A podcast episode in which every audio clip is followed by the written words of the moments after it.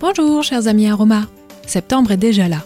C'est la rentrée des classes. Le chemin de l'école est souvent synonyme d'inquiétude et de changement de rythme. Aujourd'hui, ciblons ensemble les actifs aromatiques permettant de canaliser les émotions et les angoisses de nos enfants.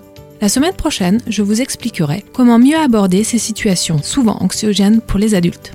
Tout indiqué pour les jeunes enfants et personnes sensibles, l'hydrolat de fleurs d'oranger, aux propriétés apaisantes, sera parfaitement adapté au caractère anxieux, maîtrisant mal leurs émotions et somatisant facilement. L'usage en brumisation dans la pièce, sur le doudou, sur le col d'un vêtement ou mélangé à l'eau du bain est recommandé pour les petits.